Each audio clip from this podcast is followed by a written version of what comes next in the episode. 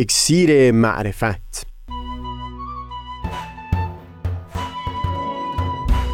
مروری بر مزامین کتاب ایقان این گفتار نقشی نو خلق جدید. از تا همامه ازلی در شور و تغنیست گوش قلب را از سروش او بی بحر مکن. از تا همامه ازلی در شور و تغنیست گوش قلب را از سروش او بی بهره مکن. گوش قلب را از سروش او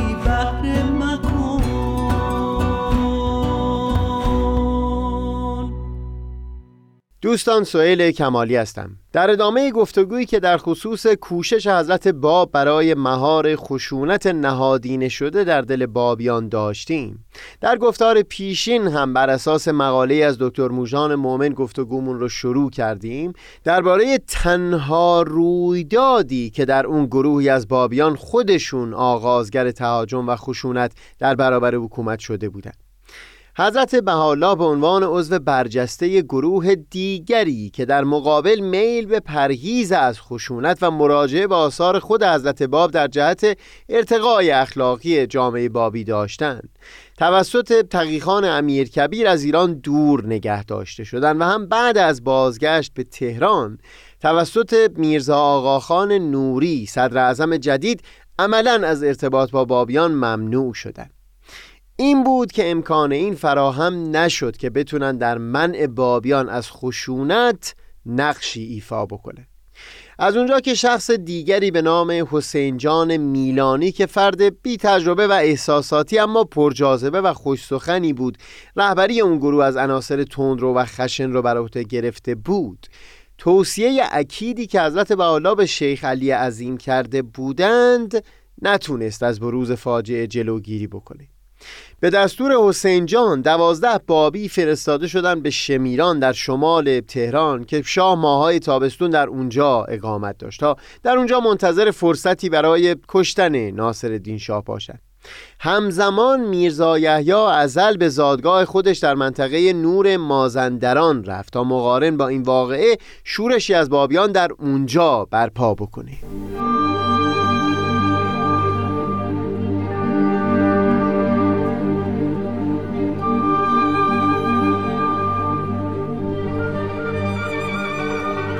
در نهایت سوء قصد به شاه توسط سه نفر انجام شد که بسیار ناشیانه و ناوارد به همچه عملی دست دادند تپانچه های این افراد با ساچمه هایی پر شده بود که امکان نداشت بتونه سبب مرگ کسی بشه.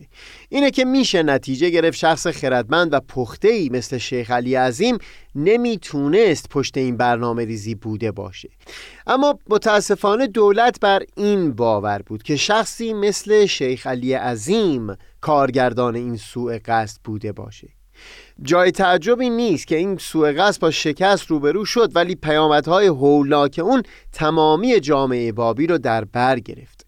بعد از شکنجه دو نفر از عاملین سوء قصد ماموران دولت از بابی بودن اونها خبردار شدند سایر دوازده نفر در همون منطقه شمیران رو هم دستگیر کردند و هم اکثر کسانی که به خانه سلیمان خان تبریزی آمد و شد داشتند رو دستگیر کردند دستور دستگیری و مجازات همه بابیان در سراسر کشور اعلام شد و بعد از این کشتار بود که جنبش بابی به صورت یک جنبش زیرزمینی و مخفی در اومد و انسجام و یک پارچگی خودش رو برای مدتی از دست داد.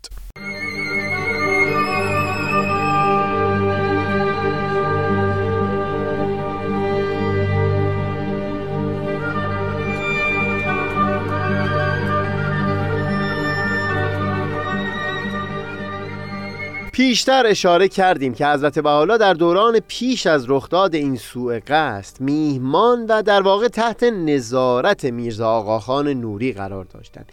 شوهرخواهر حضرت بهاءالله میرزا مجید آهی منشی وزیر مختار روس بود.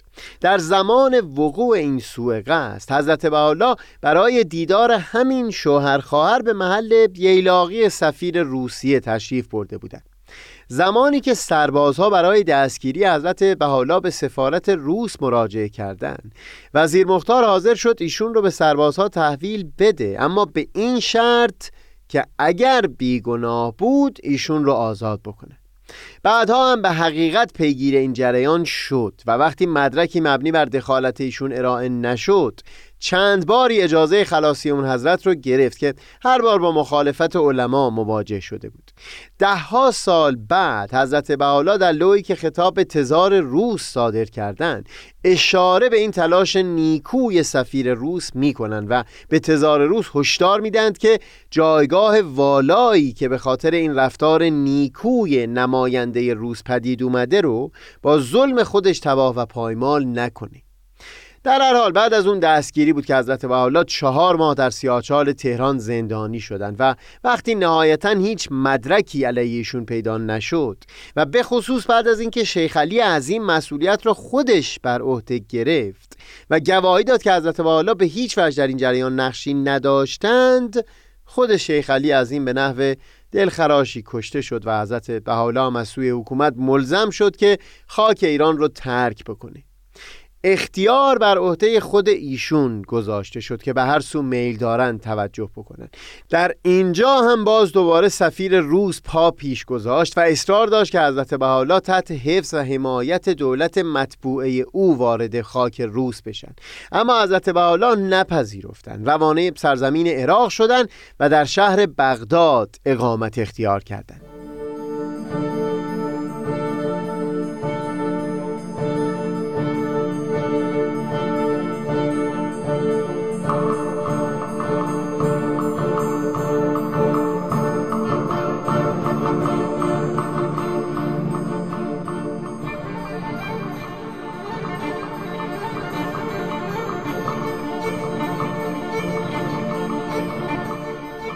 بگذارید از میان دلیل هایی که دکتر موژان مؤمن در خصوص دلایل شدت گرفتن خشونت بعد از سال چهارم ظهور حضرت باب بیان می‌کنه فقط چند تایی رو در اینجا بیان بکنیم.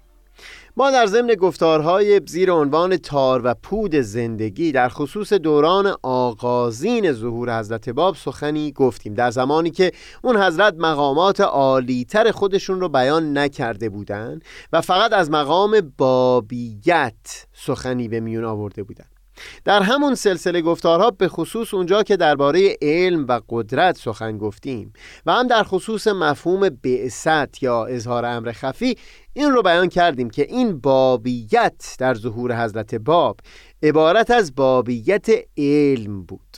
لذا میشه این رو پذیرفت که در این سالهای آغازین از ظهور حضرت باب این تنها علما بودند که هم موقعیت اجتماعی خودشون و هم درآمدشون رو در خطر می‌دیدند. ولی بعدها که در مجلس ولیعهد و بعد از اون حضرت باب مقامات عالیتر خودشون رو علنا اعلان کردند علما تونستند حکومت رو هم قانع بکنن که در کشتار پیروان حضرت باب با اونها همراه بشن.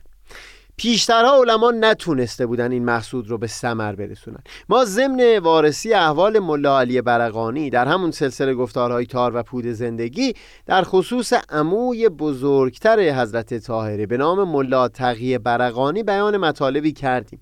این ملا تقی در سالهای میانی ظهور حضرت باب به دست یکی از افراد شیخیه به خاطر توهینی که بر روی منبر به شیخ احمد و سید کازم کرده بود در قزوین به قتل رسید.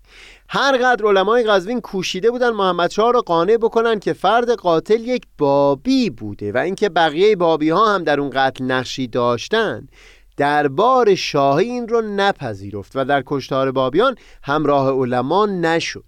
مقصودم اینه که تنها بعد از اعلان مقامات عالیتر حضرت باب و در دوران ناصر شاه و صدر اعظمی امیر کبیر بود که علما تونستن حکومت رو در خشونت علیه بابیا با خودشون همراه بکنند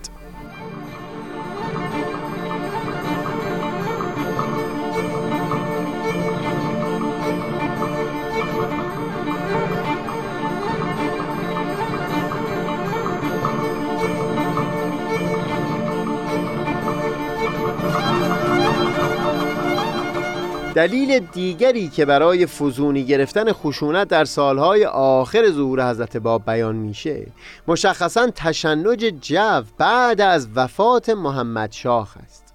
از اونجا که حکومت مرکزی نگران این می بود که در این دوران کوچکترین مزاحمت ها بتونه تبدیل به آشوب و بلوا بشه علما تونستن با استفاده از همین جو با نگارش نامه به دربار حکومت مرکزی اونا رو قانع بکنن که در برابر شماری از بابیان که قصد تهاجم نداشتند با توپ و لشکر بیشمار وارد عمل بشن. دلیل آخری که میل داریم در اینجا بیان بکنیم دلیلی است که یکی از دانشمندان معاصر دوران حضرت بهاءالله جناب ابوالفضائل گلپایگانی هم در یکی از رساله های خودش بیان کرده بود. اینکه منزوی کردن وجود حضرت باب و منع پیروان اون حضرت از تماس با ایشون سبب شده بود تا از توانایی حضرت باب برای سرپرستی و اداره مستقیم پیروانش به شدت کاسته بشه. حضرت باب مکررن توصیهش این بود که بابی ها افکار خودشون رو مشغول روایت های خشونت آمیز از ظهور موعود نکنند و به نظر می‌رسه که این توصیه در رهبران بابی هم موثر افتاده بود. تلاش حضرت باب این بود که آینش با آرامش و صلح به اهدافش نائل بشه و پیروان خودش را از خشونت من می‌کرد. منتها اون انزوا و دور نگاه داشتن او از تماس با پیروانش سبب شد که احتمال بروز خشونت افزوده بشه. در نهایت همونطور که بیان کردیم بعد از شهادت حضرت باب و بعد از اینکه تقریبا تمامی پیروان برجسته حضرت باب به جز یک چند نفر جان خودشون را از دست دادن امیر کبیر و هم بعدها میرزا آقاخان نوری اون یک فردی که می‌تونست توازن و تعادل رو حفظ بکنه یعنی حضرت بهاءالله رو هم از بقیه جامعه بابی دور نگه داشتن. همین سبب شد تا بالاخره اون گروه از عناصر تندرو در جامعه بابی برای اولین بار خودشون آغازگر یک اقدام خشونت آمیز باشن یعنی سوء قصد به جان شاه.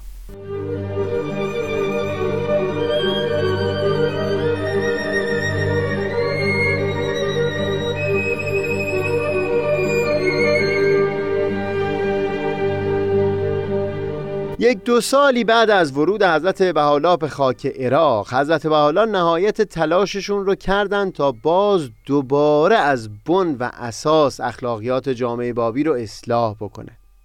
در سالهای میانی با نزول اثری مثل کلمات مکنونه که در همین رادیو پیام دوست کسانی هم چون استاد خورسندی مزامین اون رو وارسی کردن جامعه بابی رو مخاطب قرار دادن و در اصلاح اطوار اونها کوشیدن. منتها بعدتر در اثری مثل کتاب ایقان سعیشون این بود که نه فقط با پند و اندرز و سخنان قصار بلکه با تغییر هوشیاری و اندیشه جامعه بابی اونها رو قانع بکنند که شمشیرها رو در نیام بکنند باب دوم کتاب ایگان. به طور کلی مربوط هست به پدید آوردن خانش نوعی از روایت های خشونت آمیز در خصوص ظهور حضرت موعود. و هم بیان اینکه مقصود از غلبه و قهاریت در خصوص حضرت موعود نه دست بردن او به شمشیر و تصرف ممالک هست بلکه مقصود نفوذ تعالیم او در قلوب و اقتدار روحانی است که شواهد اون رو در ظهور حضرت باب هم بیان می کند استدلال می کنند که اگر مقصود از غلبه و قهاریت اون چیزی است که این افراد در ذهنشون تصور کردن همچو غلبه حتی در حق پروردگار هم به طور کامل صدق نمی‌کنه. بگذارید از زبان خود کتاب ایگان بشنویم اگر مقصود از سلطنت حکم ظاهر و غلبه و اقتدار ظاهر ملکی باشد که همه ناس مقهور شوند و به ظاهر مطیع و منقاد گردند تا دوستان مستریح و معزز و دشمنان مخزول و منکوب شوند پس در حق رب العزه که مسلما سلطنت به اسم اوست و جمیع به عظمت و شوکت او معترفند این نوع از سلطنت صادق نمی آید چنانچه مشاهده می نمایی که اکثر ارز در تصرف دشمنان اوست و جمیع برخلاف رضای او حرکت می نمایند و همه کافر و معرض و مدبرند از آنچه به آن امر فرموده و مقبل و فائلند آنچه را نهی نموده و دوستان او همیشه در دست دشمنان مبتلا و مخورند چنانچه همه اینها از هر شمس واضح است.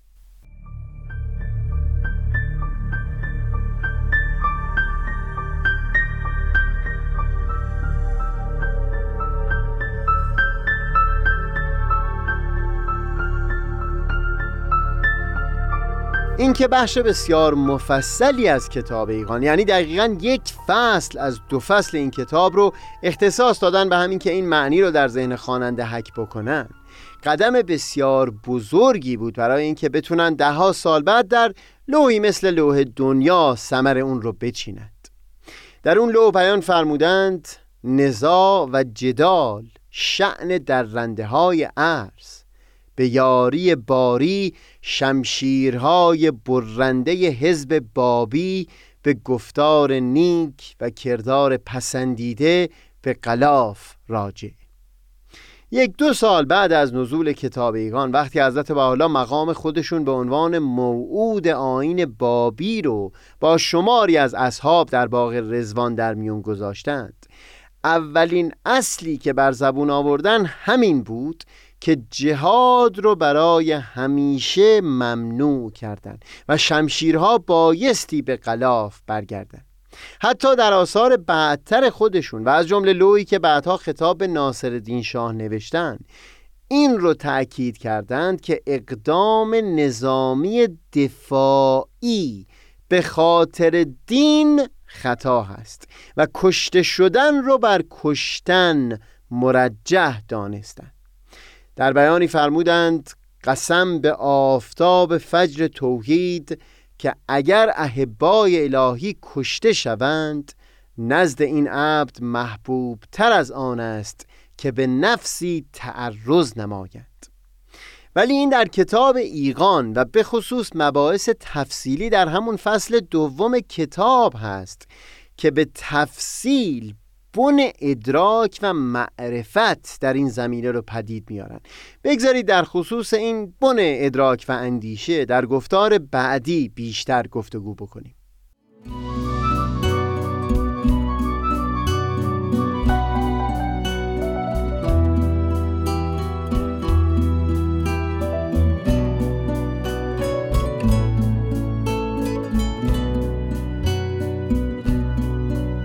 همیشه نسیم جان از مصر جانان نوزد. همیشه نسیم جان.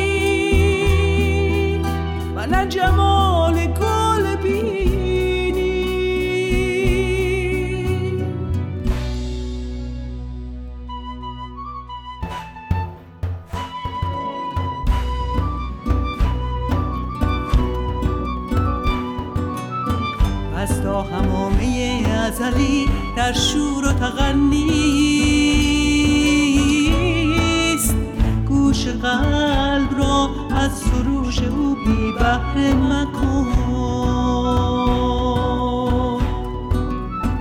از تا همامه ازلی در شور و تغنیست گوش قلب را از سروش او بی بهره مکن. گوش قلب را از سروش او